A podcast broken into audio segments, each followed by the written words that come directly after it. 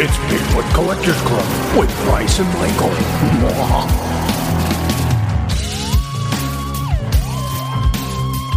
I know a ghost story or two.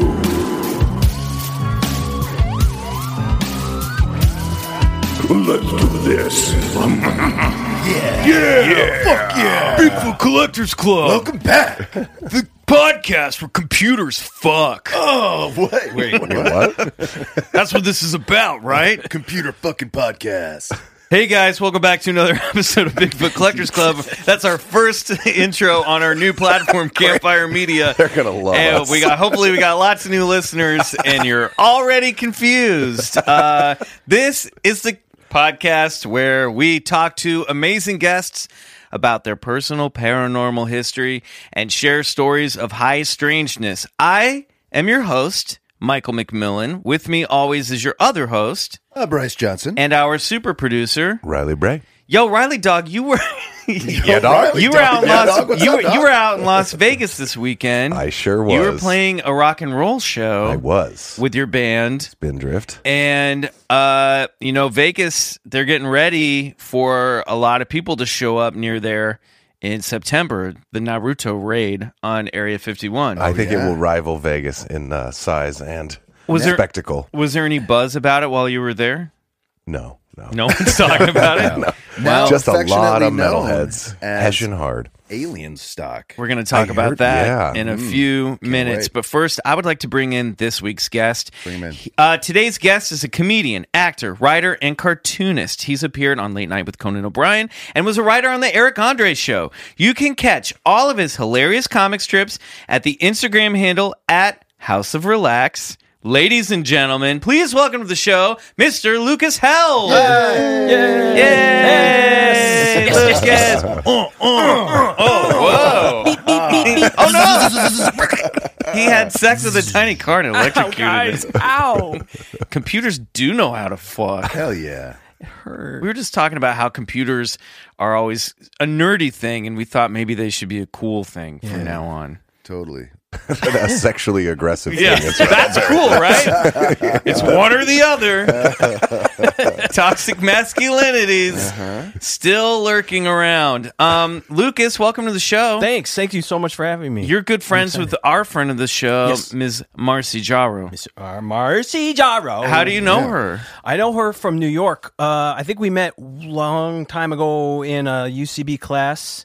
Yes. Like early 2000s and um, then we both did a bunch of stuff at magnet theater and we were on house teams to there together for years Awesome. yeah That's pretty great. Yeah. And do you share her love for the paranormal? yes Oh, i do Oh boy, oh, I'm, boy, oh, uh, boy. an enthusiast That- for sure Oh, that's You're going to be an ideal guest. It's great because whenever somebody comes on the show and says, I don't have a story or I'm not into it, I'm like, it's fine. You're going to be great. But then whenever we do have someone, I'm like, yes. Yeah, no, Perfect totally. guest. yeah i'm Um, into it and i i have stories too Okay, Oh, great. that's All right. great. Well, we're going to get to that in just a moment. But first, up front, we have some.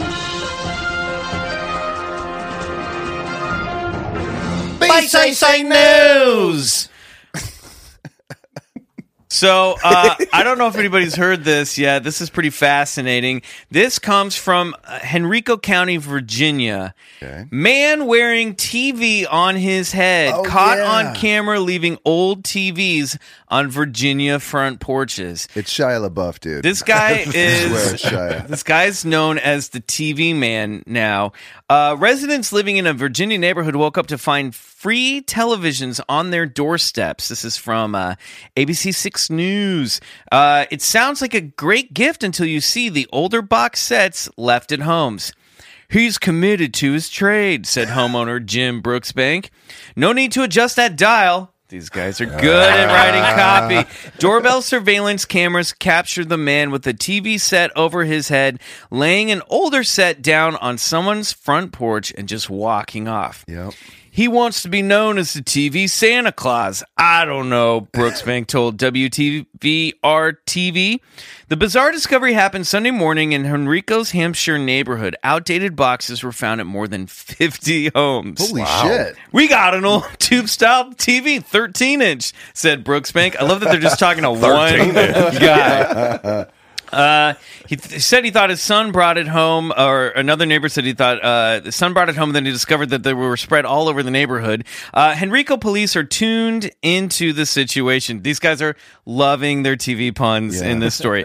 They have security camera video from multiple neighbors, but think it's only a prank targeting no one in particular. Um, so this is pretty crazy. This, I mean, part of it is just the video. Uh, the photos of this guy are a little spooky, and he kind of this dude. looks like a awesome. cryptid creeping around TV man. people's neighborhoods. yeah, they still haven't caught the guy as of the latest story. As far as I know, the identity of TV Man has not been revealed, but I got to hand it to this guy for being creative and I like to imagine him in his underground lair, like getting his helmet ready, like you know, like, like you know, like fixing it up and like yeah. Every Going out- channel. I'm going out again tonight. On the wall. Yeah, totally. Yeah, right. Yeah. Are they trying to catch him? They, they um the police said that uh he's really only the, they were basically like look this isn't a crime Right. the only thing he's doing harmless. wrong is he might be fined for illegal dumping Uh. but the residents did say the police are doing a really good job of collecting all the old t- television sets Oh, that's good. Where's this guy getting the TV sets? Because I figure like that's the first place to look. Trace Right. it to the source. Like this is clearly This, is, a pr- case we could solve, probably. yeah, this is an Edward Scissorhands situation where like his dad was like a TV repairman, and and like he broke his head uh, like falling off his bicycle, and his dad started replacing him with TV parts. That's you know what I mean. That's probably what's happening. I think I think so. So guys, go to that. almost hey, definitely. everyone in Henrico, look up that hill. See that old abandoned TV factory? That's where you can find TV Man. He's Start right looking there. up there. Um, so yes, let's move on to our next story. Alienstock. Yeah. Yeah. Now this is our uh, update on the Area 51 raid. Lucas, I'm sure you've been Yeah, I've heard. following this Yeah. story. Uh, uh, this is from AV Club. Area 51 Raid, now a festival called Alienstock that's bound to become this generation's Woodstock. Um, if you thought the, the plan to storm Area 51 was a load of crap that stemmed from a shit posting event on Facebook, you're sort of correct. There will be no storming, but there will be a festival in its stead. It's a sign of the times, really, that the 50th anniversary of the most iconic festival of all time couldn't get off the ground, but that an irony fueled event that was memed into existence most certainly will. So you go to the Alienstock Festival, and now it's saying they have a website now. It says Alienstock 920 and 922, where believers gather. Vendor applications now available. Cool. So, Let's go. uh, when is the festival? September 20th. Where is it happening? The town of Rachel, Nevada. It lies two hours outside of Las Vegas. The population of Rachel is 50. So this event will cover almost half of the small town. This is closest, uh, the closest town towards Area 51, so it only feels natural to meet here and celebrate aliens and the unknown. What to expect? We're doing everything in our power to establish an amazing experience. That, read between the lines, everything in in, our our, power. power. That is a bit of a red flag because it, that's someone who doesn't have a lot of power saying, "Eh, this really is becoming the alien world uh, fire festival. Right, I right, really think yeah, it is. honestly. We're in touch with Domino's Pizza. We're trying to, Yeah. you know, we're trying to get some stuff happening. We're in talk with Scott down at the Domino's. Yeah, yeah. How many pizzas can we get? Scott's totally going to help us out. They said the Little A'Le'Inn is the only hotel and diner in the whole town. They're already preparing for this event, so we've decided to turn this into a festival and help them organize. The owner of the inn had already rallied several plots of property from landowners to host something of this caliber. They essentially secured the entire. I, I love that he's explaining this in such a defensive Yeah. way. They essentially "Look, all right." essentially they secured the entire front portion of Rachel, Nevada, that sits on the extraterrestrial highway. Um, it is a small town of 50 people. That's the second time they've stated this on this website. so this event will engulf about half of the small community. Half? There's only 50. Are they expecting 25 people or a million? I think it's going to engulf the entire town. There is nothing there. I've been to Rachel. Uh, those involved have already given permission, but those outside the perimeter of the grounds may have had may have different opinions. So we ask that Oh, God. attendees be respectful of residential properties. That means there will be guys in sh- in in uh, pickup trucks with, shotguns. Awesome. Um, also, what can you bring to the festival? Alcohol? Question mark. Um, craft performing arts? Question mark. They put question marks Yeah, this is a lot of red flags. Macaroni necklaces. One thing they do say explicitly is no drones. Please don't fly drones during this event. This is common airspace for government operations. Yes, a reminder that probably doing this in the first place is a bad idea. So that's the latest on the Area 51 raid. It is now a very uh, unorganized uh, party. Yeah. The only question Are they going to have stages gonna- or anything? No Bands? mention of stages. Didn't they? Didn't they secure a headliner or something? No, I don't 182. see anybody. Blink one eight. Tom DeLonge. I don't see anything on the website. Angels and Airwaves. Sun right? Eaters. That's just- yeah. Uh, Lucas, you gonna go to this? No, Yeah. no. no. There's one way in and one way out, and there's nothing there. It's it sounds like it's gonna be really hot. Like, isn't the desert's really hot in yeah, the fall? Yeah. It's yeah. it's like the hottest it ever is. Yeah. Oh boy, oh boy, guys! I know you want us to go to this thing. I just don't think it's a good idea. Hmm. I'd rather, I, you know, I'd rather sit from the sidelines and watch it at Yeah. home. Okay, so now we go from our BCC news segment to a new segment. Ooh. This one is called Oh, ectoplasm on my face. God. We're canceled from Campfire. It was a good run, guys. Uh, this segment is about now when uh, we find out that a theory that we had is completely wrong. And this weekend, I found out a story that I told last week where I thought there was maybe a neighbor of mine who was a ghost that dematerialized through a construction fence. Is actually just a regular neighbor who, oh, who lives a next door to Not a the Men in Black? lot. Not an MIB, oh. just a regular old basic bitch. so he just walked into his house. He just walked up his driveway. You can never trust your goosebumps again. I can. And the sad thing is, I just retold this story on Marcy and Betsy's podcast. Oh, so I got ectoplasm on my face. I'm sorry, everybody. You know what, though? I'm just going to say this This means that I will never lie to our audience when I ever have a weird theory Yeah. or a strange encounter that I'm that was weird. If I find out that it was not and I can debunk it, then I will debunk myself and I will be Good for you. honest. It's good science. You know, right? Yeah. You got to Yep. be open and honest about it. Yeah, yeah. Anybody I gotta el- say, I was never wholly convinced. Yeah, me by either. it at the start, anyway. You but- sure he didn't just walk in something? Yeah. I'm telling you, if you saw it from the corner of my eye, it looked really weird. Sorry. Well, anyway, so I don't have a ghost living around That's the corner right. from me. I mean, I might, but it's not that guy. Um, all right, we're gonna take a very, very quick break, and then when we come back, we're gonna talk to Mr. Lucas Held about his personal paranormal history. awesome. Oh yeah.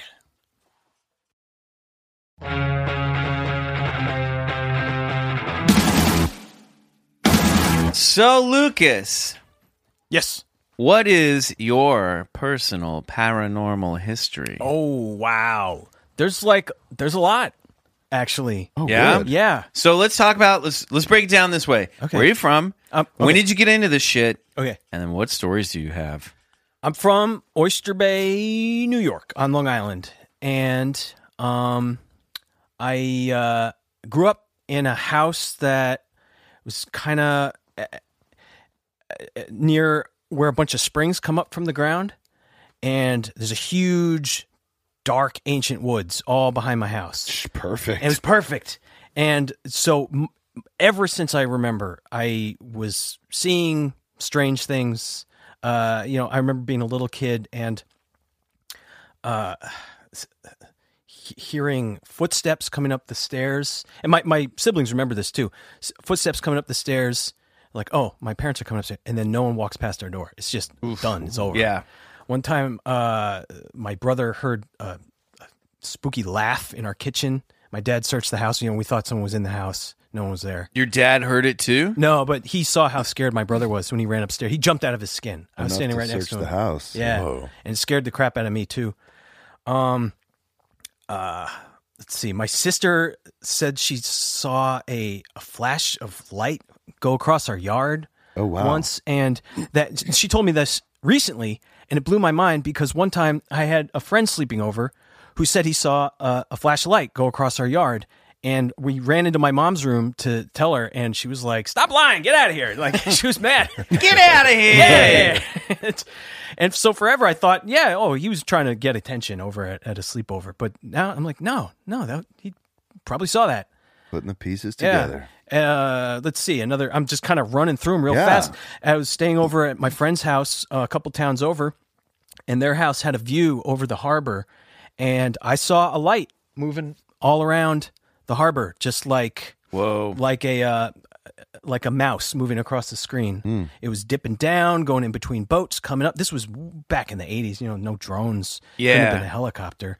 Uh, th- and that's right next to. I don't know if this has anything to do with it, but it sounds cool. It's right next to um, where the uh, the DNA lab is in Cold Spring Harbor. Where Oh, they, Where really? they discovered basically how DNA works, and they're still doing tons of. Uh, Guys, we did it first. Still doing it. oh yeah, Don't really? mind. No, that's what they're saying. That's their motto. Oh, yeah. Did it first. Still doing Still it. Still doing it. They're like, we think we could come up with a better motto for this DNA lab, but they're like, no, we're number one. We don't really need to advertise. We invented DNA. Okay. I mean, I feel like uh, aliens might want to stop by the DNA bank and pick up some, you know, hybrid uh, materials. Yeah, they're interested Absolutely. for sure. It's Yeah. like it's like their grocery store. It's like they gotta drop, you know, or it's at least their 7-Eleven. Like Yeah. stop by and get a six pack. Of human. Yeah, they, they're definitely into DNA. If you believe all the all the stories of like just taking samples and stuff. Like, what's that about? They're doing something. Well- but I don't know. I don't. I'm not convinced of what it is. I, I have more questions than any kind of even even uh even opinions, let, let Right. alone answers. Like, are they aliens? Like, it doesn't seem like it. It seems too weird almost. It does. It seems too weird. It seems to almost have more in common with like what they used to call fairies and what oh, what a lot of the religions, you know, what like Moses talking to a burning bush. Oh, there's like burning and lights and stuff and mm-hmm. booming voices in the in the wilderness. It's mm-hmm. very similar to a lot of this stuff. It yeah, it's all I think uh, the same type of phenomena or the same source of the phenomena. It's just uh, it changes and it uh, it varies itself through culture and time. You know, Terence McKenna he he he also sounded this opinion that it was it was like a a, a credulity test to think that these aliens in beryllium ships were traveling billions of light years to probe our anuses Yeah. and like you know uh hybridize with us it's like it was like it just The lengths they'll go. it was ridiculous to Yeah. think that that, and you know, he always I mean, was you're like, you're forgetting that humans have sweet, sweet buttholes. It's worth the trip. across the galaxy. you know what? You're right. You're right. True. True. But uh, it was crazy to think that, uh, and so many people are are under this assumption, especially uh, you know people who have experience in abductees and stuff like that. Uh, but it, it, it, you're right. There's more to the story than just you know taking us for a, a hybridization program. I don't think it makes sense. You know. yeah, but the old fairy stories are all about fairies taking babies. Yeah, the changelings. and wanting to bring the babies, the human babies, over to their world. Mm-hmm. There's an idea that that that we are beings of matter, and that these entities are be- beings of spirit, Mm-hmm. and what they're trying to do is compile the two and make a being that can exist in both the material world and the spiritual world simultaneously. You know what I mean? And they and and then when we hear stories about some of the weird stuff with like Bigfoot, maybe that's what Bigfoot is because he can live in the woods and shit in the woods and break down tree branches Yeah. and leave footprints, but then he can disappear into portals, you know, and old um you know, uh, indigenous people stories of the Sasquatch were like it's a spiritual creature. It moves between you know, worlds. moves between worlds. Right, so right. maybe that's what it is. But so maybe much- that maybe that's us too. Uh, you know, some people say, "Oh, we're we're spiritual beings having a physical experience here." Mm-hmm. When when a lot of people have uh, psychedelic experiences, I'm so glad you brought up Terence McKenna. I'm fascinated with him. Me too. Um, the, a lot of people say the same thing that they get this feeling, this unshakable feeling that, oh no, wait a second, this like meat suit I'm wearing is like I signed up for this. This is like a, this is an experience. We've that talked I about this wanna on the show a bunch. Yeah. Oh, That we're this is basically an avatar that our Yeah. fi- our like fifth dimensional consciousness drops down into the third dimension Yeah. and experiences it the way that we would experience virtual reality Right. or a video game. And that the the catch is when you're in the third dimension. You're, you can't remember. You can't remember it 'cause Can't it would remember. ruin the game. It would ruin the game. Right.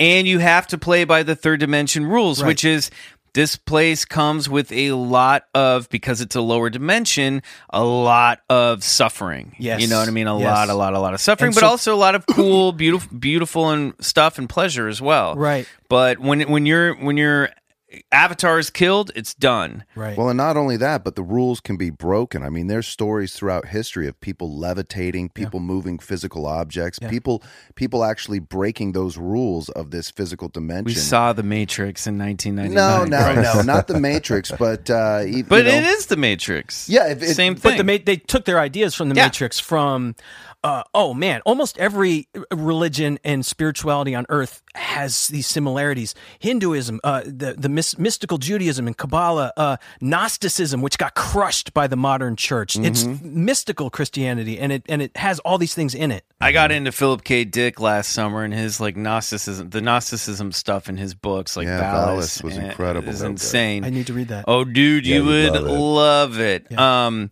yeah, they also the Matrix also ripped off a lot of the Invisibles by Grant Morrison, but uh, he's tried suing. I don't think he got very far, but it is very similar. Yeah. Um, have you ever read the Invisibles? No. Oh, it's either. all about this stuff that we're talking about. Really? Yeah, I feel like I've heard him on a podcast talking Oh. about how the Matrix ripped him off. Yeah, yeah, yeah, probably. he there was a good ten year period where he was complaining about it, and then I think when once the third movie came out, he was like, "Well, whatever." Who cares? This took Nah, care of yeah, itself. it's not. this is not going to be as big of a deal as I thought it was going to be.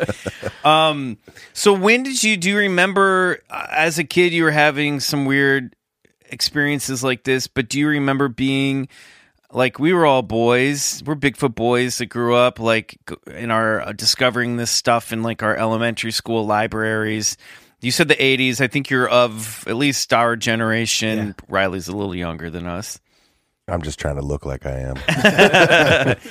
um but uh did did you remember like being fascinated with this stuff as a kid Yes, definitely. Um, I remember we had a book on ghosts in my library at school, and I would take it out all the time. Look at they had a picture of like an apparition at the top of the stairs. i think that's the brown lady That's exactly how it Yeah. started for me too. Yeah, it was probably the same book. Yeah, could have been. And I would just look through that and just be like fascinated and be like, "This, no, I know that this is real. I Yeah. know that this is real." And um, the whole like, yeah, for me, it wasn't um aliens. It was more knowing that there was something unseen in the woods and that was different. I go for I go for walks in the woods as a little kid because we we once went on a, a a field trip and part of the field trip was to to go on a night walk. And all the kids gathered on one end of this short trail it wasn't very long and then the the teachers were at the other and one by one we were supposed to walk in the darkness with no flashlight along it was a full moon so we could see. What cult school did you go to it was it was a, it's a s- regular school on Long Island, but uh, it was there was a bit of a focus of uh, on, like uh, on- we all had to wear animal masks and robes it was the yeah it was uh, and then Wicker- at the end of it, somebody was stuffed in a, a bear skin, and we set them on fire. yeah it was Wickerman Montessori. Have you- have you heard of Oh yeah, okay. Highly Wickerman, recommend. Wickerman, Wickerman Montessori. Yeah, Yeah, yeah, yeah, And uh, I, I, after facing that fear, I was terrified. We were all terrified. And I walked and I did it, and nothing bad happened. And I heard some owls, and it was. I thought to myself, like, "Oh, this is like actually amazing." And it's not that scary, and so I would do that sometimes uh, through the uh, in the trails down by the house, and I would see things darting behind trees and stuff. And of course, it's like, oh, it's the the shadow from your flashlight and this and that. But that's how listen if if this reality is like made from our consciousness if like uh um quantum physics uh, is kind of leaning this way that you know our brains don't make consciousness consciousness is makes our brains and if that's the case then being spooked in the woods and seeing shadows darting possibly is how these things come to be. Maybe the whole idea of tulpas and manifesting and stuff, and just, just how these weirdo things happen. And It is it's sort like- of chicken and the egg kind of deal. What's Yeah. the phrase about like oh man, there's something about like dreaming. Are we the dr- like who's David who's Lynch dreaming the dreamer? Like that kind of Are thing. we the dreamer or the dream? or- Yeah, yeah, that is very Lynchian, but it is that sort of thing where it's like, yeah, why couldn't we all cl- honestly, why is it any weirder to suggest that the consciousness that exists collectively is creating our own reality everywhere? You know what I mean? And is that any different? Is that weirder Is that- than the Big Bang? There Well, was yeah. nothing before the Big yeah, Bang. Like, and, Yeah. and nothing. And is it any different, really, than say, you know, if we're we than saying that like a God, God created the universe? You know, I grew up in the Presbyterian Church, and they were like, God is in all of us. God is here. God is with you now. So, if God is part of all of us, and we're all part of God, then aren't we all collectively God, and aren't we all collectively creating this Creating. Yes. reality? Yeah. Yes. How is that any weirder than than what you learned in Sunday school? it pretty much sounds like the same thing. I think it's just like more abstract, and Right. it takes the idea of like, let's get a dude who looks like Zeus, put him on a cloud, and say that he created all this stuff this way. Yeah, And But- you put it out of your mind. by That being said, that w- uh, why we all are co-creators, there I am. I am firm in the belief that, uh, and like like John Keel and Jacques Vallée, that there is also another sentient entity Yes. that is perhaps more cognizant of the world and more of a creator than just we are. You know, I was reading that book, uh, John Keel, The Eighth Towers, recently, and it, it it's an incredible book uh, and he kind of surmises that all this stuff is related, and and yet there's this power that seems to sort of toy with us, like we're like Trickster. we're property, yeah, like almost in a trickster spirit. But there's a great book by uh, famed Fortean, well, whose Fortean uh,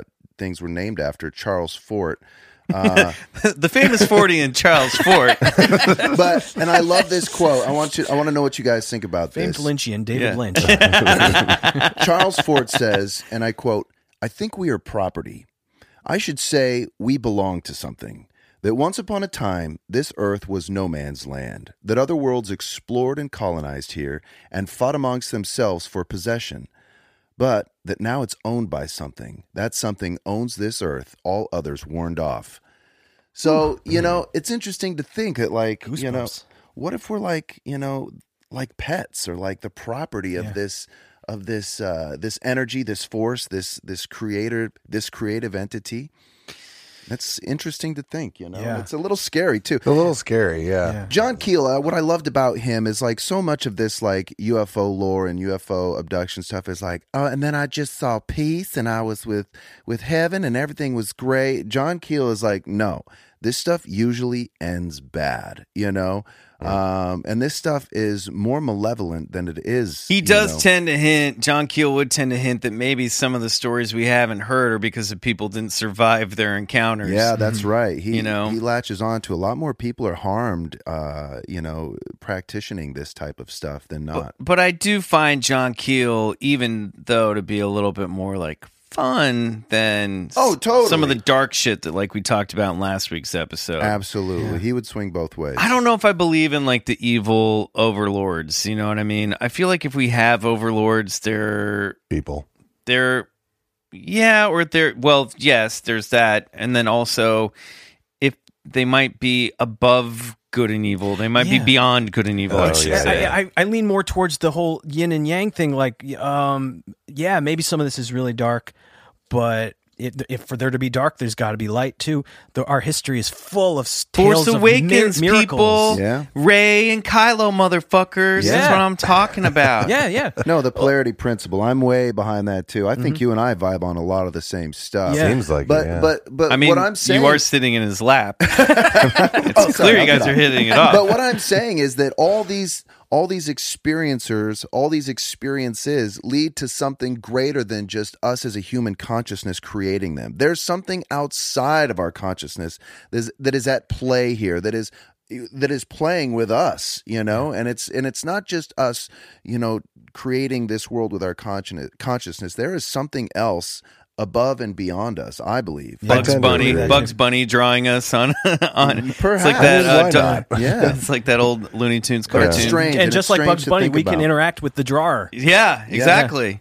Exactly. That's why you like Grant Morrison because he's all about the way that you're thinking about consciousness dropping into the third dimension. Grant Morrison thinks about consciousness dropping into the second dimension, which is art, writing, comics Yeah. in a very similar way. And he would write himself into his comic books. Yeah. And things that would happen to his character in The Invisibles, that he was named King Mob, started happening to him in real life. Oh, like, mm. like he, the guy who wrote the Shadow. Have you heard about that? No, no, no, no. The, you know the Shadow, Yeah, that yeah. character. Yeah. The guy. Only the author- Shadow knows. Only the Shadow knows. The author claimed that the Shadow started showing up in his apartment and Dude. Wow. and lurking around. And the guy who wrote uh, Conan the Barbarian, same thing. He said Conan would stand over him with an axe. and- Hugger, and- uh, uh, Haggard, Haggard. oh man, he was from S. Texas. Thompson? No, no, shit. Haggard, I the, can't believe I. Hagar the. Horrible.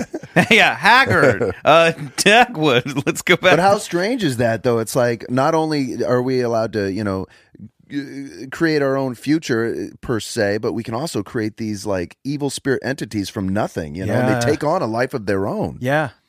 Um, yeah, Grant Morrison talked about. So there's this like part of the book where his character King Mob is like attacked by these interdimensional like entities that are like very bug like and evil, and he's imprisoned by them. And while he was writing that, he started getting this super rare bacterial infection that hospitalized him, and everything that the doctors were doing wasn't working. And at one point in his like fever madness, he was like, "Wait a minute, I'm in where King Mob is.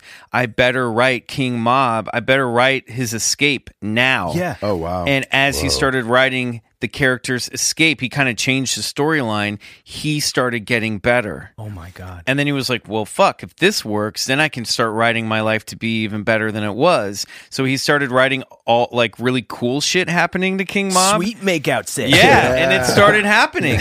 and then he even started dressing more like King Mob in his daily life to kind of like channel it even more. It was really, it's really his stuff is he's he's this. a really really uh, Robert E. Howard by the way was the Robert E. name Howard, of um, uh, the Conan Barbarian creator. But it's anyway, you dude, you, you've got to get in the in the Invisibles. You'll dig that shit. What were you afraid of as a kid? You're walking around the woods. You're much braver boy than I was because I grew up next to the woods as well, and I was terrified to go out there at night. I was actually uh I was scared about a lot of stuff. Um I was scared about ghosts. Uh I was scared about uncanny the uncanny valley things. I didn't have a word for it till recently. I found out what uncanny valley is. Yeah. But think the things that you see in your in your dreams in your fever dreams that make you that hurt your DNA to look at. Yeah. That kind of stuff. I would wake up from a fever dream and I wouldn't just let it go. I would be like, "Wh- why did that feel like that? Do you remember specifically one of these dreams Oh. that struck a chord with you as a kid? I don't remember any like specific monsters or entities. Mm. I, f- I remember a vibe, being in a place and the vi- the air itself, the vi- the electricity of the air Yeah. was not was not uh, of this place and being in it felt like a fish being thrown into onto a desert floor. You know like like not only like not not not it was not my home, but it also was like wrong. It was just wrong for me to be there. I love picturing you as like a six year old boy at the breakfast table trying to describe to your family. It was like a fish being plucked from its elements and thrown into the desert, discarded into the desert, just like over your corn pops. Enough, Lucas. Get ready for school. Go to school. Get oh out of here! God, shut up with the it already. bus is here. Come Enough with the lights and the backyard. Enough with the fever dreams. You're fine. Long Island paranoimies. I used to have this thing that would happen to me as a kid when I'd be sleeping. And I would get this really weird tingling sensation on my arm. Yeah, don't trust that. and it felt like uh, it felt like fingertips like touching my arm like that and I always pictured there was like a little entity by my bed doing that. It was before I'd seen like even before I'd seen ET or anything like that. I was just like, "Oh, that thing's happening again." You know, where it's just like like I'm sure it was just sleeping weird on my arm, but like I I I, ha- I remember those sensations when you were sleeping as a boy was just terrifying as Yeah. a kid. I hated it. I hated it. to be honest, I was more afraid as a kid uh, of people, of serial killers, of robbers. Didn't, I even register them. Yeah, I, I was. I, I was. It registered more with me that uh, the the spirit the spirit world, if it existed, was something that could scare me or maybe lean me lead me in a bad way, but wouldn't like physically hurt me. That it was people people who were touched in the in the wrong way Be by that something. in person the- under possession that's Yeah. listening to the demon's orders to come grab you. I have a, a real. I know it's maybe you don't want me to launch into like stories now, but I, you just reminded me of something. No, go for it. That's Story time. So I was in kind of a bad place uh, a few years ago. Uh, we had moved from a place that had a yard, and I, man, I love my outdoor space. I love this thing of grounding, walking on the ground with my with my bare feet. I really, really feel close to nature, and I really feel kind of sad and get I get depressed if I'm away from it. And we moved into a little apartment because we had to very fast, and I had my dog in there, and uh, and, uh, And we is me and my wife. Okay. And my, my daughter wasn't born yet. And uh, uh, I was just stressed out. And um, I remember just, I, I was also reading a lot about paranormal stuff at the time, getting going down rabbit holes. That was not stressful. That was fun. But hearing about these things like tulpas and stuff. And I started to like get really possessive about this tiny little postal stamp of land in front of our uh in front of our house that our, our dog would just go and lay in the sun in.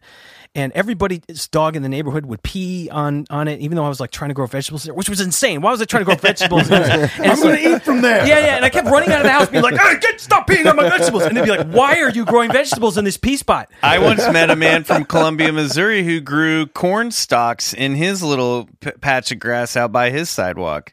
He full corn stalks, Oh, you just can right grow there in front of vegetables him. Yeah. anywhere. It doesn't mean you should. Yeah, no, I'm just saying. right. but so I was I was just going down this dumb rabbit hole of like just being real negative and started becoming misanthropic about and I, it was not me, you know, I'm not that person.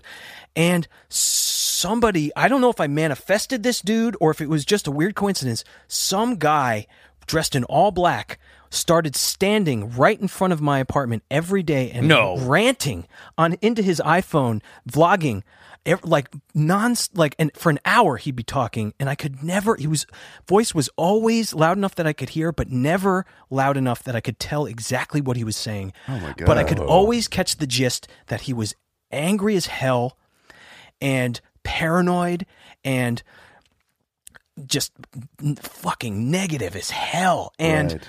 the the dude fucking scared me. There was an energy about him that was just like, oh no, this guy is going down a bad, bad, bad road. Was he right in front, like by that patch of grass? Yeah, right there. Could you see his face? Yes, and uh, uh, other people saw him and heard him, and also agreed how weird it was. So it wasn't like in my imagination or anything. And uh, it just once I started, I started getting into a better place and started meditating more. I've been doing TM for a while, but I had started, I'd let it go for a little while, and I started doing it again. You want to explain? I mean, uh, we know, but for our listeners that don't, may not know what TM is, transcendental meditation Mm-hmm. and it, it's just a technique for meditating that's really simple and uh it's really great i i david lynch we were talking about david lynch before he's a huge Mm-hmm. Yeah. proponent of it um uh it's it's um, been really good for me um i highly recommend it and so i started doing it again you have to actually do it for it to work and when i started getting better he just he stopped coming by and all of a sudden i stopped people just i stopped caring about people peeing uh, people i stopped caring about dogs peeing on the thing and they they stopped peeing Right. and it all it all just kind of started falling back into place once i changed my attitude Right. That's yeah. weird. I mean, that, I think that's a really good example of when people talk about like the laws of attraction, Yeah. hermetic law of attraction, Where and like this, you know, the secret, and like or just magic, chaos magic. that is essentially like if you're putting focusing all that negative energy into that area. There might be a logical explanation of where this guy came from. Sure. It's not that he is an apparition or a tulpa, No. being that you manifested out of the unconscious, you know, i- immateria. But there is something where it does attract negative energy somehow. I you know what I mean? that 100%. There's this grid that we don't see Yeah, that's full sure. of the energy we put out. And it's, yeah, if you're putting just- that out, I was just can get it. thinking maybe he felt like that was like if he was seeing in this energetic spectrum, he's like, I feel safe right in this Yeah, corner. yeah, yeah, yeah, I yeah. can't fucking believe the Yeah. world is gonna do you know? There it that goes, you spot know? felt good to him to park it Yes. and rant and rave. Yeah, exactly. And you it par- it felt good because you'd focus so much on that spot of being a place of anger, paranoia, and then whatever was driving him away from him, you know, or driving him, you know, I'm sure it's all it's like all part of this big interconnected weird grid or highway, whatever you want to talk about, you know, mention it. But we've all had those like days where, you know, uh, thankfully i feel like they happen less and less for me but there's like those periods where like you start your day and you're just like oh i fucked like i tripped that thing fell or i can't find my phone and the rest of the day is just every single tiny thing goes wrong Yeah. technology's going wrong whatever and there always comes a point where I'm just like, all right, this is not my day, and I am in a fu- and my mindset is just attracting more and more. It's like I'm in a, this like like echo chamber mm. of disaster, and you really have to like stop, pull yourself out of it. I think that's like the very basic version of that is take a deep breath. You know I'm what I mean? on a big scale that's happening in our country. It right is. now. It absolutely is right now. Yeah. A hundred percent is, and we've manifested this guy who's Yeah. now leading the country, Yeah. who's on a giant megaphone, who's ranting and raving. And it's like we did elect a a a Twitter troll Yeah. as president. Yes. I mean, we've summoned. I think more and more the internet is reflective pool of like our collective unconscious and a lot of where our negative energy goes Yeah. Yeah. so much of it and we have summoned this entity Yeah. for better or for worse uh at, there's no fucking co- it's no fucking coincidence Right. and i'm scared because i think as long as we are locked in and plugged into and feeding into social media and all this negative shit um, we're just going to have more and more uh, leaders that are like this, Right. you know, that are going to reflect our own neuroses and anger and all this stuff, you know, because like people who love him say, he says what I want to say, and it's all anger based. Yeah. It's all anger based and fear based. and absolutely forbidden and, it- and then it just feeds right back into it Right. you know I, I can't remember what podcast i was listening to this has been a year or so ago but they talked about how you know whatever your political standing is like if you're angry at what's going on you know especially right now if you're not into uh, the orange windbag it's like you're doing the um, 1984 orwellian minute of hate. You know i catch myself being like oh no no no fuck that guy fuck this fuck this and it's like whoa whoa whoa whoa i've become the thing that orwell is like Yeah. warning against Right. it's like you're giving into that hate and negativity Yeah. and you're ranting and raving about it. It's like you have to step out of that. It's so hard to do. It's so hard to do you because you keep getting pulled back in. And then you think about like, oh, well, what should have, what should the Germans have done in, when the Nazis were grabbing powers? They should have gone out and punched the brown shirts and, and, and been stood up for themselves and this and that. But it's like, maybe, maybe not. I don't know. Maybe they should have, maybe they should have like found a brown shirt in their circle and like listened to them and talked to them and hugged them and Yeah. been like, like I love you. I see that. I see that you're. I see going that you're this- suffering. I see that you're suffering and you're going down this bad path, dude. Like, can we just talk? Maybe Yeah. that would have worked on a big, big scale if everyone did it. I don't. No, No, the but Holocaust wouldn't have happened if everyone not. just hugged Listen, each other. we're I don't try- know. Problem I say let's try everything. You know It- what it's I mean? It's worth a shot, I mean, right? Beto went to a gun show and was like, "I want to hear your opinions. Yeah. I want to hear your opinions. Talk Yeah. to me about why you want assault rifles. I, Yeah. think that's a good thing to do. I know Like, how I react if someone comes at me uh, shouting, and I dig my heels in. I'm not like, okay, let me listen. you Yeah, know? yeah, yeah. Yeah. No, everybody I know. hug It's each other. tough. Just everybody hug. Yeah, Mm, and then Let's start there. and then Yeah. gaze into each other's eyes, and then once you feel that consent, you just get a kiss. Just get a big old Go makeout. Just an old fashioned cross party lines makeout yeah. party. What That's what other we um, need. what other weird uh, encounters have you had? And Okay, well, I, I guess I'll just jump right to the please. Oh, we want all of this. jump right to the the juicy one. Yeah, I, Yeah. I we're saw there. I, s- I saw a UFO this Yes. past in 2018. No You way. did. I saw it was an event. I actually saw three UFOs that I don't know. Maybe it was the same one because, but it was an entire. It, it lasted for over an hour. Wow. And Are we talking nuts and bolts here? N- Not quite. Okay. Um, it started with m- my wife was. Uh, it wasn't 2018. Maybe it was 2017. It, it was. We're going to rec- be real upset if it wasn't within a two year window. So my my wife was inside uh, giving my two year old a nap, and uh, so I'm trying to remember when she was still napping in my wife's arms. But uh, so she wasn't a two year old at the time; she was younger. And so they're inside napping, trying to nap, and I'm sitting in our yard, and uh, I'm sitting in the kind of shade, and I have a big view of the sky facing west southwest, heading you know looking out toward the ocean. And we can't see the ocean where we are, but we're about a, as the crow flies about a mile and a half. All of a sudden, I look up, my eyes just land on a light up in the sky, and this is daytime, and uh, they just land on it, and it starts blinking, blinking, blinking, and I'm thinking to myself, "Whoa, that's weird." And it's like far, it's way out over the ocean. It's a little light, but it's blinking like bright, I unmistakable, like, and it starts flashing different colors, and it's like a camera flash, but it's again this tiny dot way off in the sky, and then it starts moving. It starts drifting to the right, and then it zips over. And like I said before, with a with a, a like a mouse on a computer yeah. screen, it starts doing that just everywhere, all over the sky. And I think to myself, I like I do the classic. I rub my eyes. uh, they they went out and there was an awooga sound. So you were very sexually attracted to those UFOs. oh yes, I turned into a wolf. The, the oh, I I should also mention this now. My phone's camera stopped working the night before. Oh, weird. What? Stopped just out of nowhere. Just stopped. Wouldn't turn on. Shut up. It's true. And so I'm out there, and I think There's I'm that gonna take- cosmic trickster. I'm going to take a pic, and I think, no, it's not working. And I think I'm going to run inside and grab my camera, and I have a thought in my head. Now, there's going to be more of this in this story. I don't know if this was my thought or something else, but the, a thought that didn't feel like the natural thought I'd have in the moment was, no, don't run inside. You're going to miss this. It's going to be gone. Totally. This is this is for you to watch right now. You can watch it or not. Are you interested? I was fucking interested, so I sat and watched. They were like, put down your iPhone and listen to me. Yeah, yeah, exactly. Yeah. It was like, it was like a crotchety, uh, you know, old person, and it like, it's flashing gorgeous, m- multiple colors, moving across. What colors? What colors did you see? Red, purple, blue, green, uh, like this full spectrum, white. Uh, um, going behind clouds and then getting brighter behind the cloud, as if to be like, "Can you still see me?" Whoa. and then getting dimmer when it was not behind a cloud. And then I so I'm sitting there watching it, my jaw on the floor, basically for I don't know how long, and I just started thinking to myself. I was listening listening to music on my on my uh, iPhone.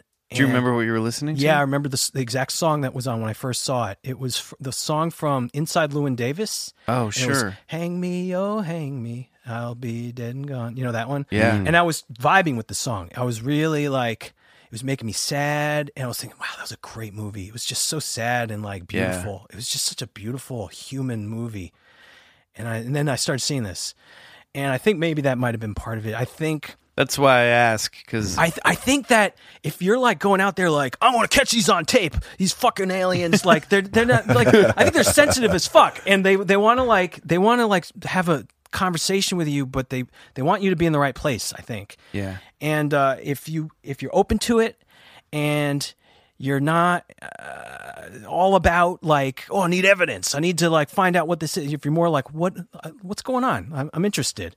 That and then you're more likely to see something, and, I, and that's that was my where my mind was Totally. so you're in that moment. You're in listening. that moment, and um, it's just and more songs, and uh, it's um, the Chemical Brothers that uh, really trippy. Uh, uh, uh, let forever be, you know that one. Uh, that one came on too. I, I don't know the rest of the lyrics, but it's real. It, they were they were so perfect. The, Yeah. the, it was like synchronicity. The the soundtrack was one after the other of just songs that were s- Ultimate UFO just playlist. framing us so perfectly. And then I started having these thoughts that had nothing to do with the UFO of comedy's important. Laughing is really like Oh. laughter is really actually one of the most important things right now in with the state of the world. Uh, you're worried about the world. You have a, the new daughter. It's all kind of falling apart. Everyone's ripping each other's throats out and shooting each, shooting into crowds, and there's religions are killing each other, and and everyone seems to be like forming on two sides, and it's really scary. And like, oh, this is why people are able to laugh. We are able to take pain and hurt and suffering and transfer it into this thing that's joy. It's like a magic. It's a magic that we have, mm-hmm. and that you do that. You're like it was like you are. And I have to be honest. I've had s- some success in my career, but it's been hard. You know, uh, you I don't have to tell you guys it's it's a slog. You have to love it. Fuck yeah. Uh, you go through dry spells, and uh, you know, uh, some every now and then I'll have doubts, like, oh man, did I did I mess up? I'm too I'm too far in this. What am I gonna do if like I can't support my family and get that money? And uh, this was at a time when I was really having those thoughts, and it was I started having these thoughts of like comedy's really important. Like, don't give up. Uh, just along those lines.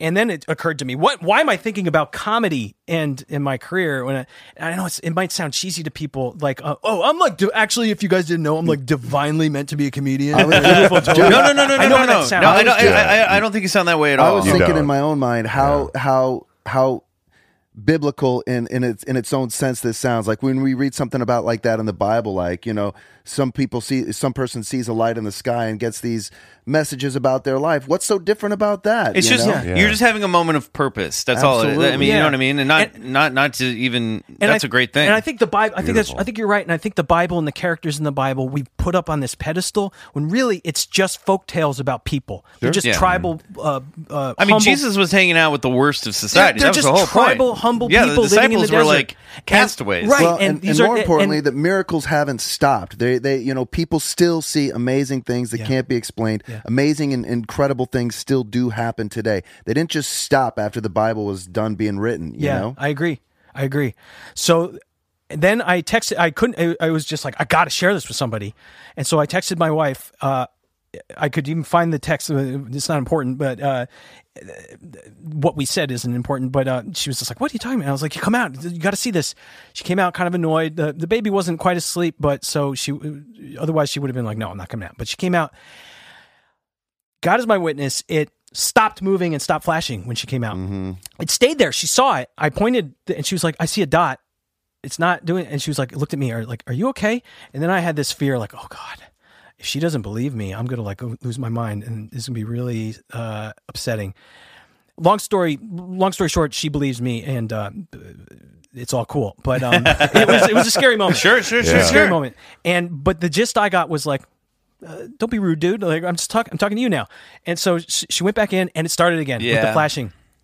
Big cloud came over, and I lost it. I'm staying outside, uh, thinking, and I and I go on our hammock, and I'm just like, wow, that was incredible.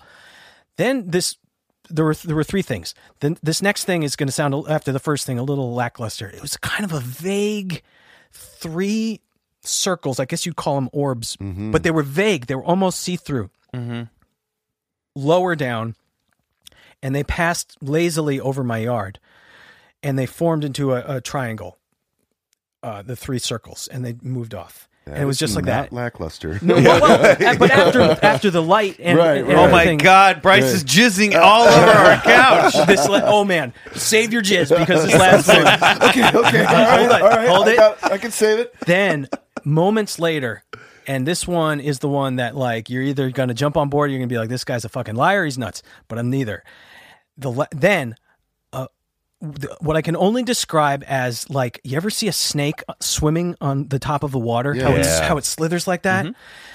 Something like that black went over my yard low over my yard maybe 30 50 60 feet the height that helicopters go and i know this because it was followed by a helicopter it looked like maybe a, a lapd like a white and black helicopter followed this thing What? over my yard And it was a b- long black a snake long black shape? snake snake like shape Whoa. that was just flew across the sky and I- i was like that uh, what th- like it could was that a a, a kite? No, it was behind, it was in front of the helicopter. Was that a drone? I've never ever seen. A, I would love to see a drone that that looked like this. There were no rotors.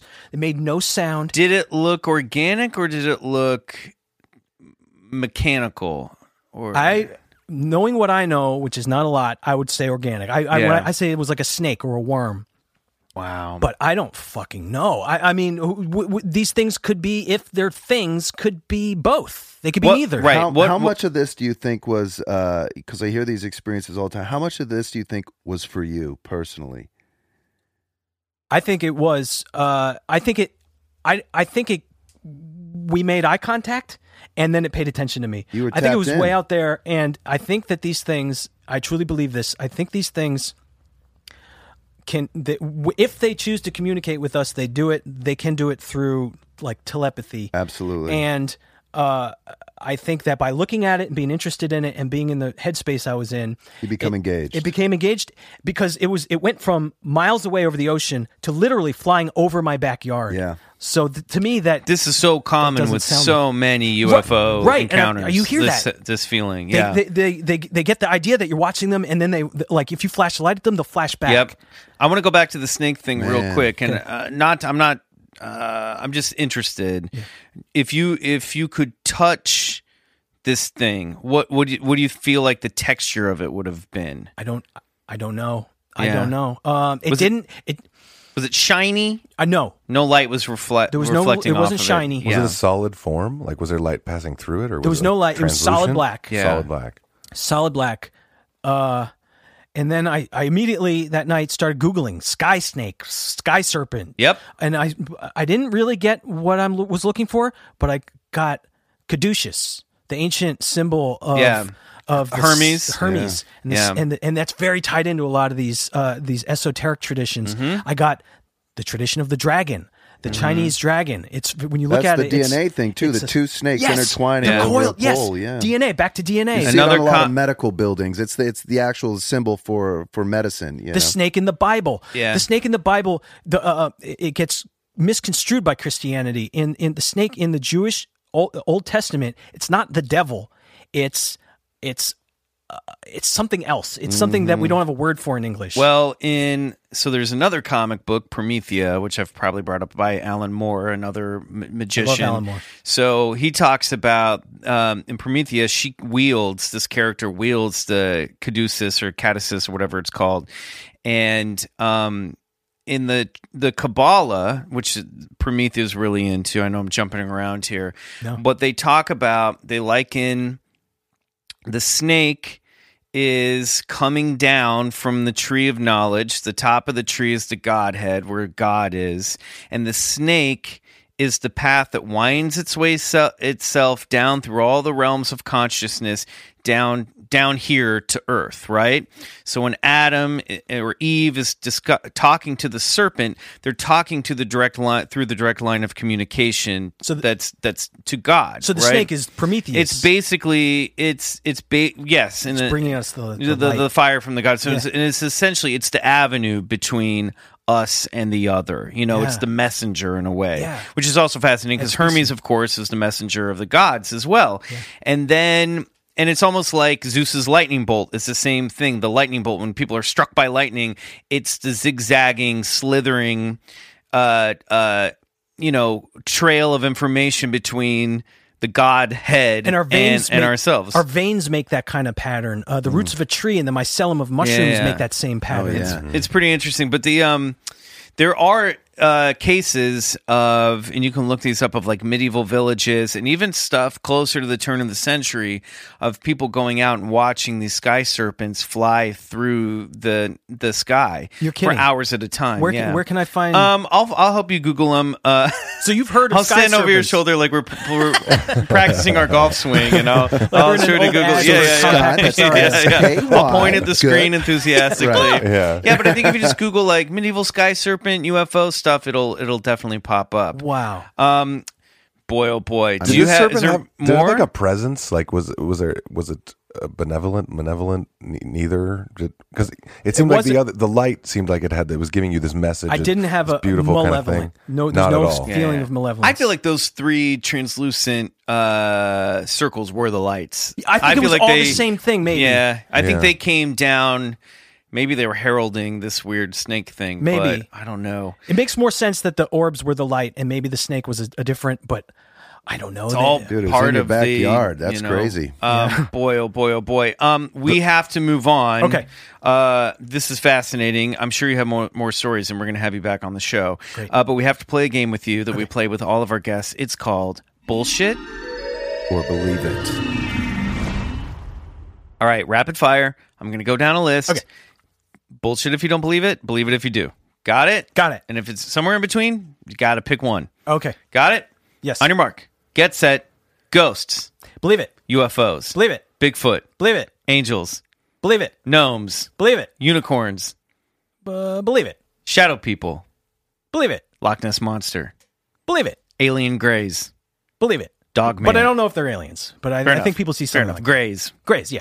Uh, Dogman. Believe it. Parallel universes. Definitely believe it. The Loveland Frogman. Don't really know about it. He's a cryptid that people say looks like a frog. Uh, I believe it because I don't want to insult anybody who actually saw it. Mermaids. Uh, yeah, believe it. Heaven. Believe it. Hell. I don't. Man, bullshit. Yeti. Believe it. Venusians, aka hot blondes from Venus. Oh, Venus. believe it. ESP. ESP. ESP. Believe it. Chupacabra. Be- believe it. Demons. Man, how can I believe in demons and not hell? But yeah, believe it. Atlantis. Believe it, but I don't know. Shaky. Bat Squatch.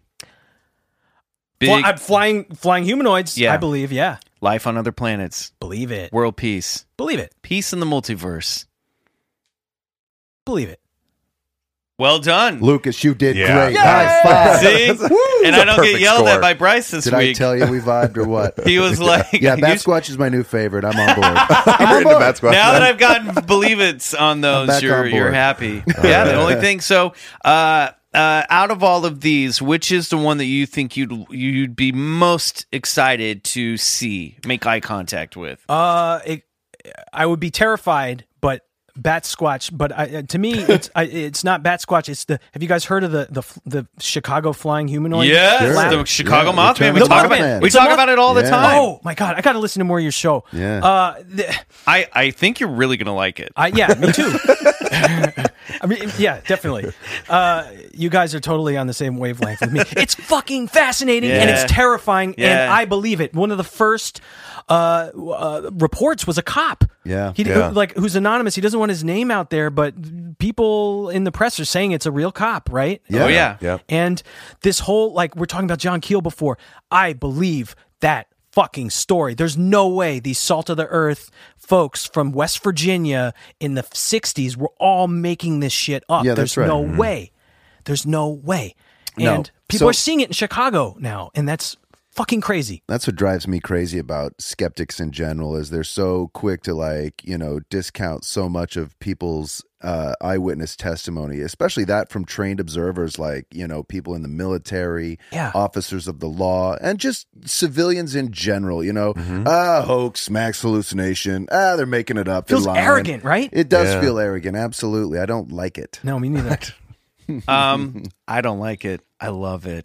Uh, we're gonna take a quick break. When we come back, it's time for this week's story of high strangeness. Cool. And if you like helicopters, you'll love this one. It's A Team or uh, Airwolf. Airwolf.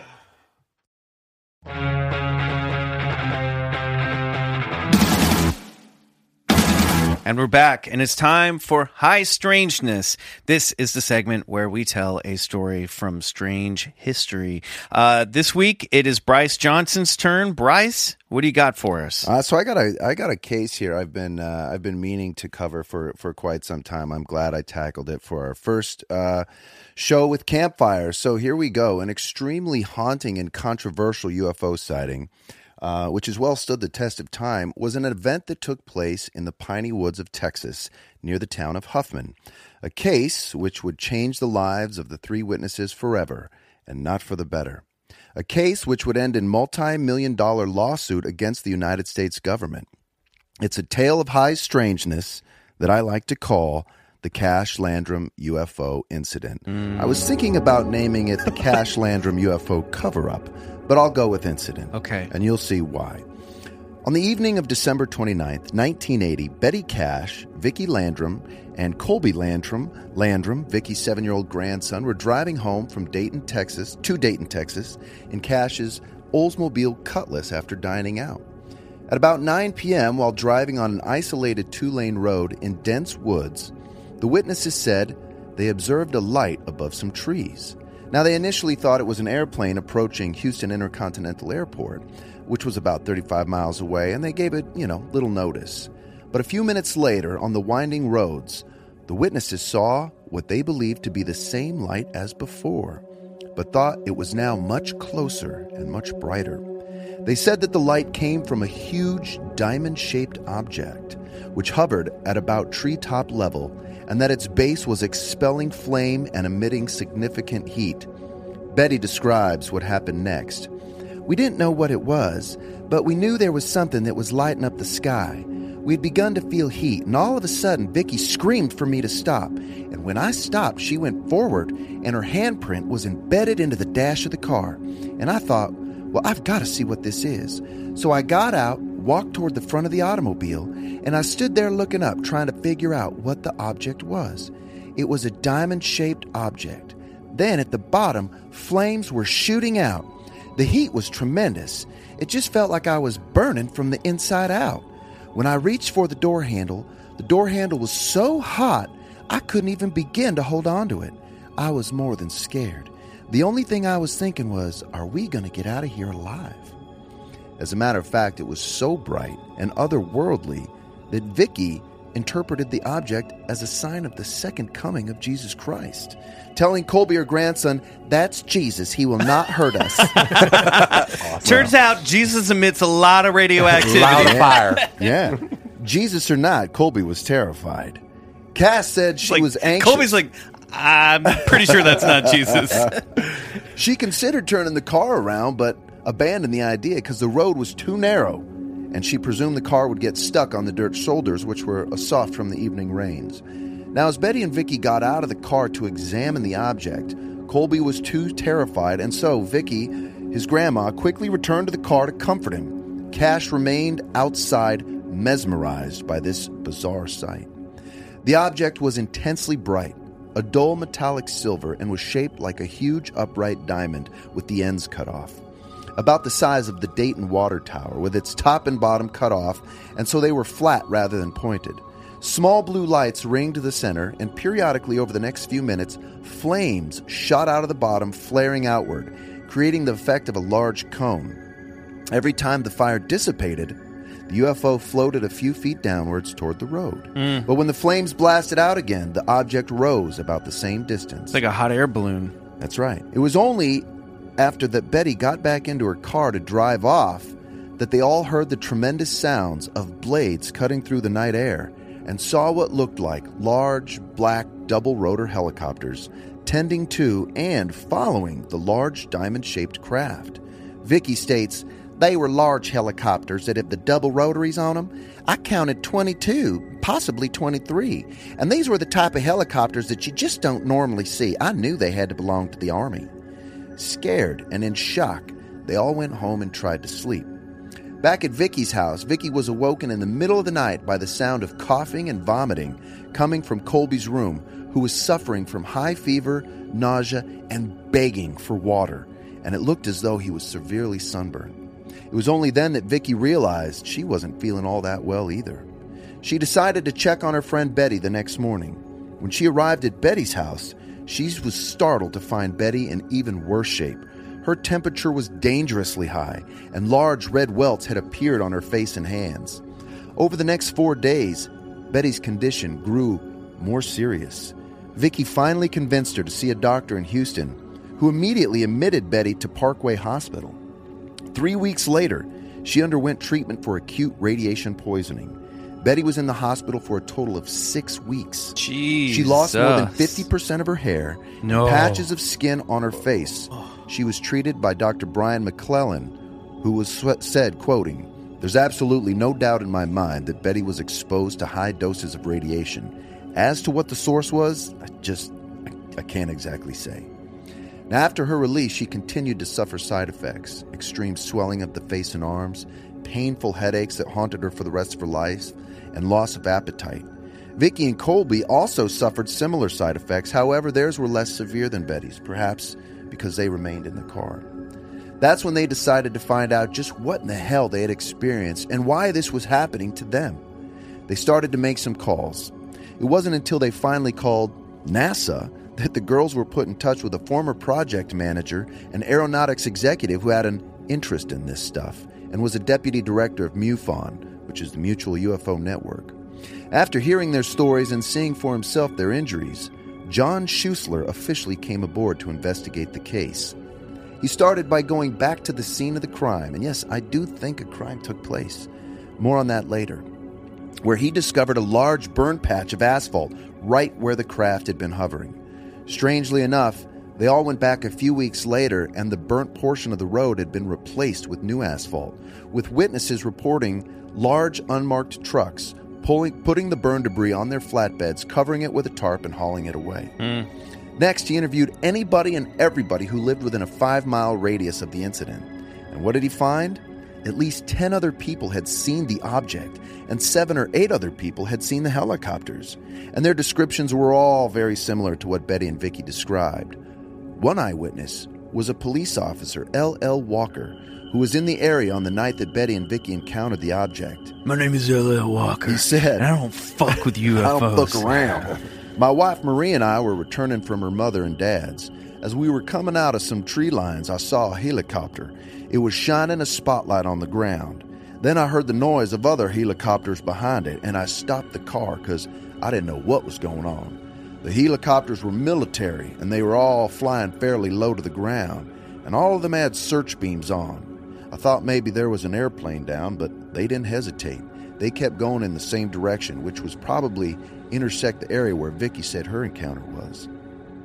Convinced that the military was somehow involved, Betty and Vicky wrote to their Texas senators John Tower and Lloyd Bentsen.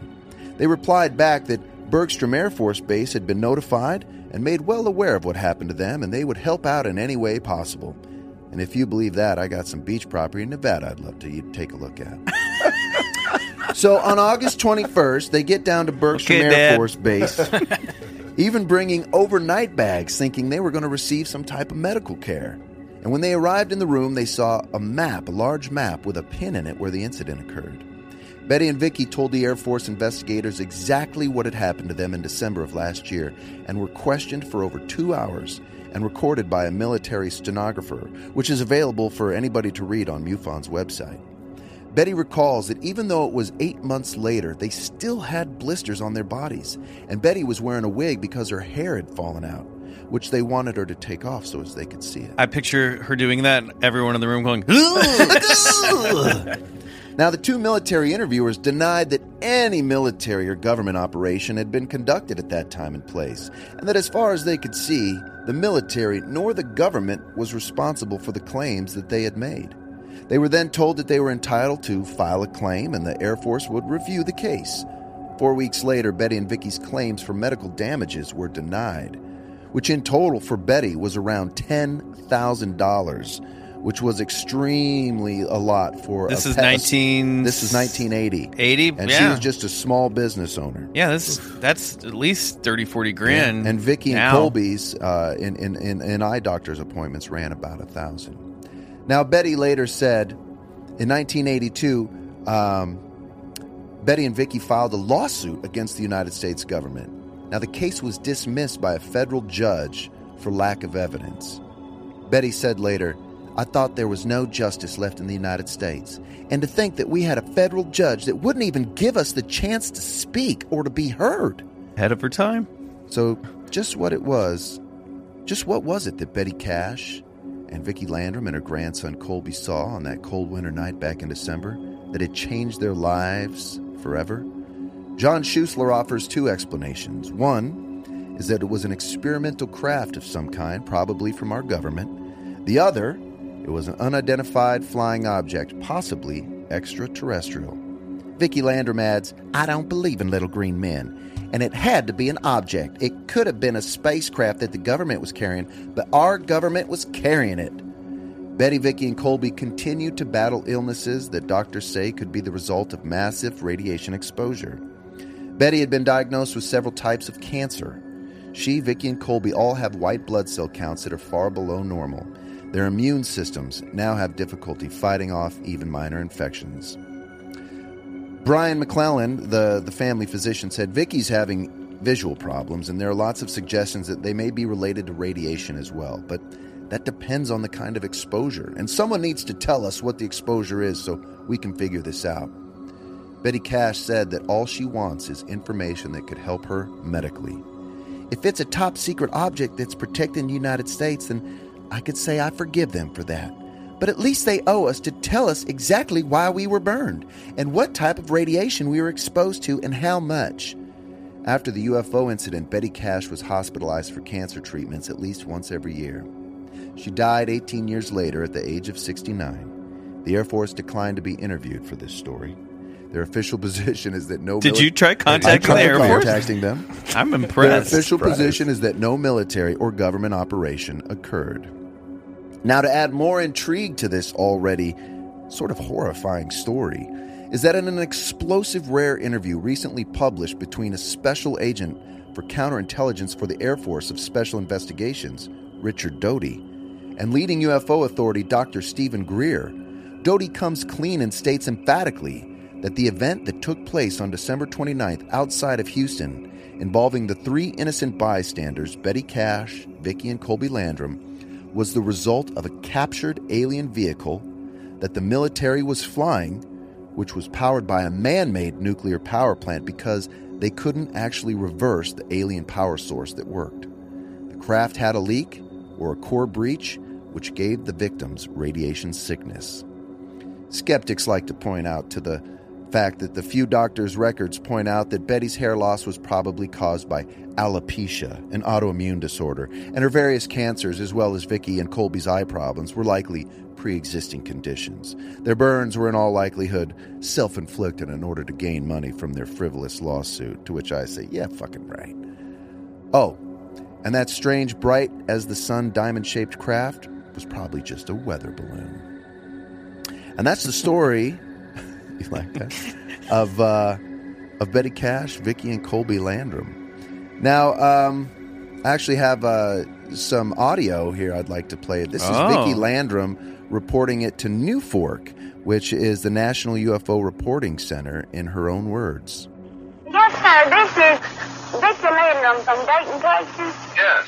Uh, a deer come down and it was like fire was coming from it. Uh-huh. Right ahead of us and we had to stop. And we got out of the car, which I didn't stay out but just a minute because I had my little grandson, which I got coached of, and I got back in the car. There's nothing happened to me but my eyes was burned. But the Betty Cash, it was with me that night, not started coming and she had a real terrible headache. And so she's been in Parkview Hospital over two weeks. I got out and she stayed two weeks and I had to put her back. And all of her hair has come out. They can't find out exactly what's wrong with you, but, uh, wrong with her. They keep saying it could be this. There's a possibility of that. But instead of her getting better, she gets worse. And could it have had anything to do with that thing that we stood and watched? Because we were close enough to it that we felt the fire from. How close do you feel you were to that? Uh, I'd be safe to say it wasn't more than maybe a block and a half from it. Lit up the whole element. And I thought the world was coming to the end. I really did. I told my grandson not to be afraid that if he saw something come out of it, that it would be Jesus. That's all that way I could explain to him to keep him from going into hysteria. Was this a fairly large object? Yes, sir. Would it be larger than your car? Yes, sir. And did it land on the ground? No, sir. It come down almost to the treetop, and then it went back up and went to the right of us. And uh, we counted 23 helicopters. There might have been more. Coming on 1960 over here, Uh-huh. we counted those helicopters up there, so there has to be somebody that knew about it. It was caused from that, I won't. I don't want her to die. I want her to get better. What roadway were you on at the time? I was, we was on the cutoff road, what they call the New Caney and Huffman Road. My name's Vicky Landrum, and her name is Betty Cash, and she's in Parkview Hospital. Now, one of the doctors believes that we that we might have got some radiation, but he is not positive. He taken her blood, and it didn't show up any in her blood. But in less than two weeks' time, she had lost all her hair except right around the bottom. And she had she had hair that you wouldn't believe. And I mean, this is not a hoax. I'm not calling you for a hoax. Call the Parkview Hospital and verify what I'm telling you. I'm not putting you on. I wish somebody would go to the hospital and see that lady. We're going to see if we can't get some help for you, and uh, they'll call ahead of time and make an appointment. I mean, I'm, I, I'm, I've been afraid to call, afraid that somebody would think I was, you know, it's a hoax.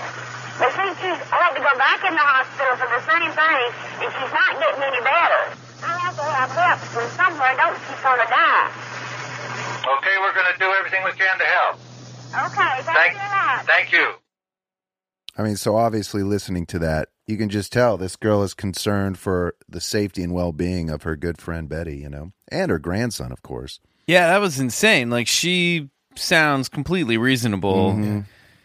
Except for her belief in Jesus Christ. Just kidding. Um, um, no, that's fascinating. Who was that call to? That was to NUFORC. That was her reporting it to because they got the runaround from so many other places. She called the National uh, Center for UFO Oh, Reporting. okay, okay. Fork, yeah. Uh, we'll put that link in our show notes because Yeah. there's a video to go along with that, and the photos are of of uh, of uh, Betty's hair. Yeah, when we were listening to that, it played a, uh collage of photos, and you could see, I mean, just huge patches of her hair were or were you know gone, just missing, Wow. and the welts on their skin lasted most of their life, and they would blister. She said she said she would walk out into the she would get these blisters, and when she'd walk out into the sun, it was a horrifying heat, and they would pop, and just like Oh, water oh, would just seep out of them, you know.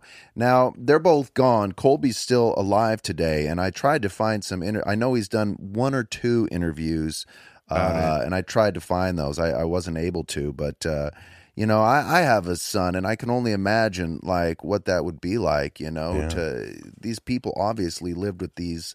Uh, repercussions of this incident for the remainder of their lives, you know, and they were just completely run around from the government. And here's the thing, right? If it was if it was an extraterrestrial craft, you know, how could so many of these helicopters get so close to it? It looked like, like Richard Doty explains it, like you know, and he goes on to say to Stephen Greer, you know, there were four pilot, four human pilots piloting this thing. They had trained for nine months to figure out how to fly this thing, and it was flying great, uh, you know, flying perfect until they tried to slow it down uh, the craft, and that's when it started malfunctioning. And then, of course, they call in, you know, uh, who they could from Nellis Air Force. They launched this thing out of Nellis, Area 51, and that's where those copters it came, all the from. way from Area. f- Okay, That's right. I, we got to ask our guest Lucas, what the hell was that? What do you think this is?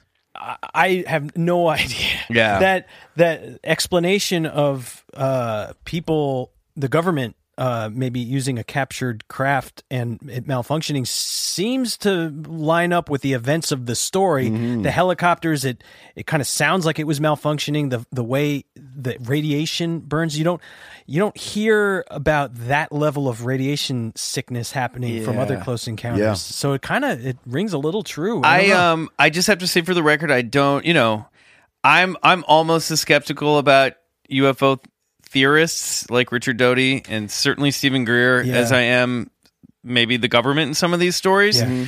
Um, but uh, yeah, to me, the thing that strikes me is if it if it was a test craft, it seemed uh, whether it was a recovered UFO or maybe something that they were building from scratch, it seems highly irresponsible to fly it where they flew it. Yeah.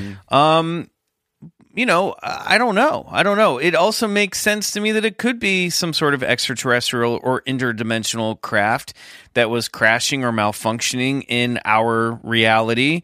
And those helicopters were just coming because they knew that thing was coming down and they're denying it either way. But Whatever it was, it definitely sounds like they experienced severe. They experienced, radiation yeah. poisoning. yeah, yeah, yeah, yeah. That, that Yeah, is that's, that like, is, there's no unquestionable. question about that. Yeah. That they obviously, you know, begot some serious illnesses just because of this this incident. But yeah, it, it seems like you know if this was a, a craft from another planet, that that its propulsion system would be.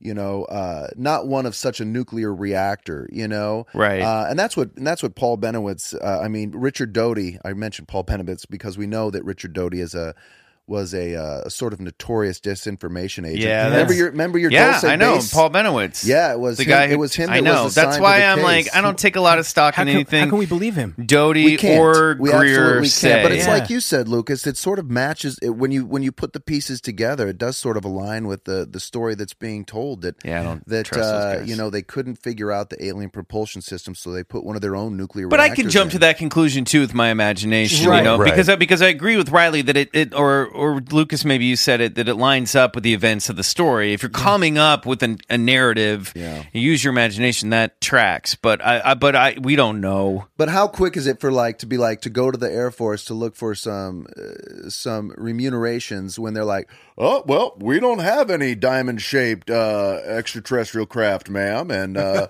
those certainly weren't R twenty three black double helis. But also. know? Also, they might be talking to somebody in the Air Force who truly believes that and Yeah. doesn't know. yeah, well, They may not be. You know what I mean? They may not. Yeah, I totally agree with your point. It's they may not, like They're not gonna- everyone of the Air Force knows about this And shit. yeah, they're not going to gonna be reveal a top black secret. a, a black uh, Well, that was uh, my point. operation. Right. yeah, so yeah, totally. yeah, yeah.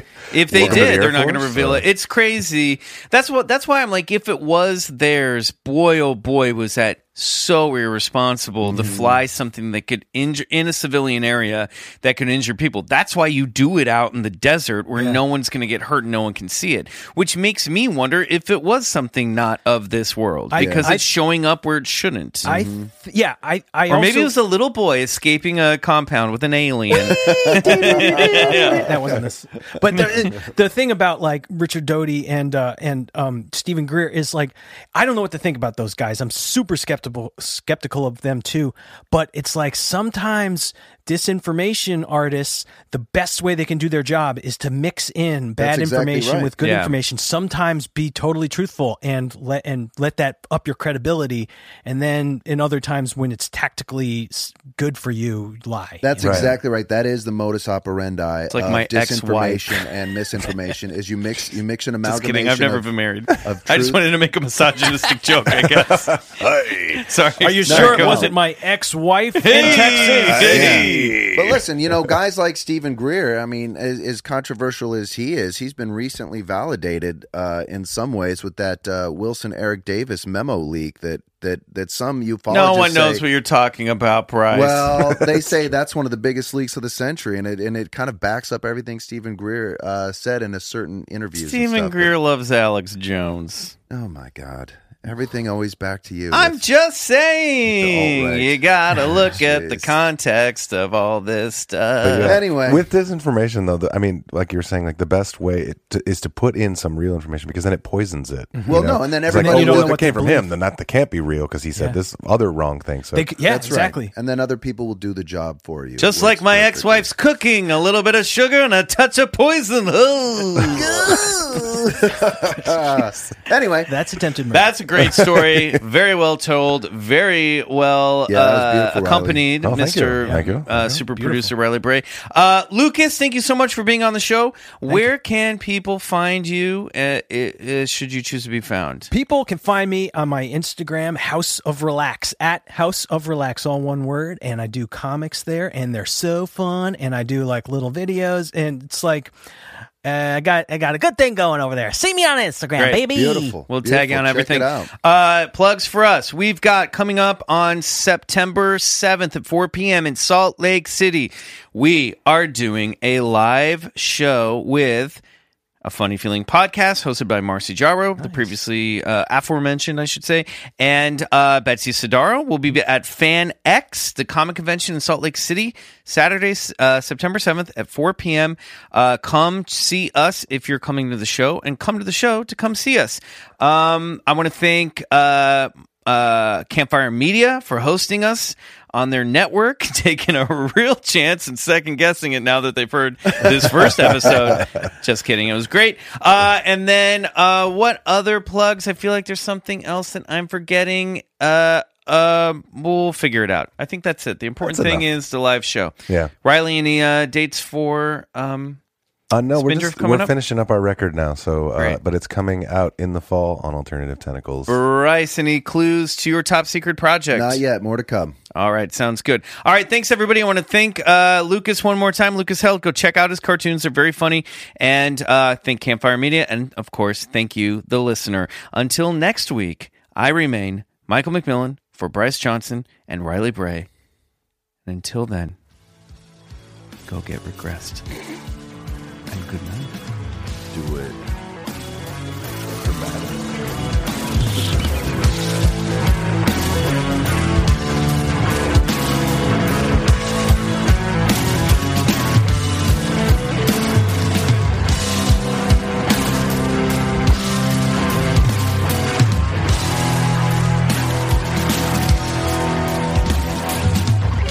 Bigfoot Collectors Club is produced by Riley Bray. Our theme song is Come Alone by Suneaters, courtesy of Lotuspool Records. If you like the show, please rate and review us on iTunes. It really helps get the podcast to more listeners. To support the show, check out our Patreon page at patreon.com backslash Bigfoot Collectors Club and unlock multiple reward episodes every month.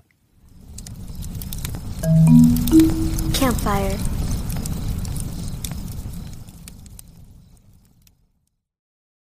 Hey guys, Heather Ashley here, host of the Big Mad True Crime Podcast. If you're looking for a true crime podcast with all of the details and none of the small talk, you have found your people. Each week, we dive deep into a new case and learn everything there is to know from getting to know the victim and the impact their case has had on those around them, to the investigation into what happened to them and who is or might be responsible. And if the bad guy looks like he might drink whiskey by a dumpster or has the social skills of an ogre, we say it because we were all thinking it anyway. As the name suggests, we get big mad over true crime, and I would love to have you join our incredible community of listeners with big hearts and zero time for small talk. Subscribe to Big Mad True Crime anywhere you listen to podcasts and listen to new episodes every single Monday.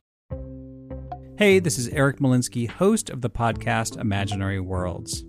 Each episode, I explore different sci fi fantasy genres, talking with filmmakers, novelists, game designers, cosplayers, comic book artists, and anyone who works in the field of make believe. I also look at the fan experience, asking, why do we suspend our disbelief? You can subscribe to Imaginary Worlds wherever you get your podcasts.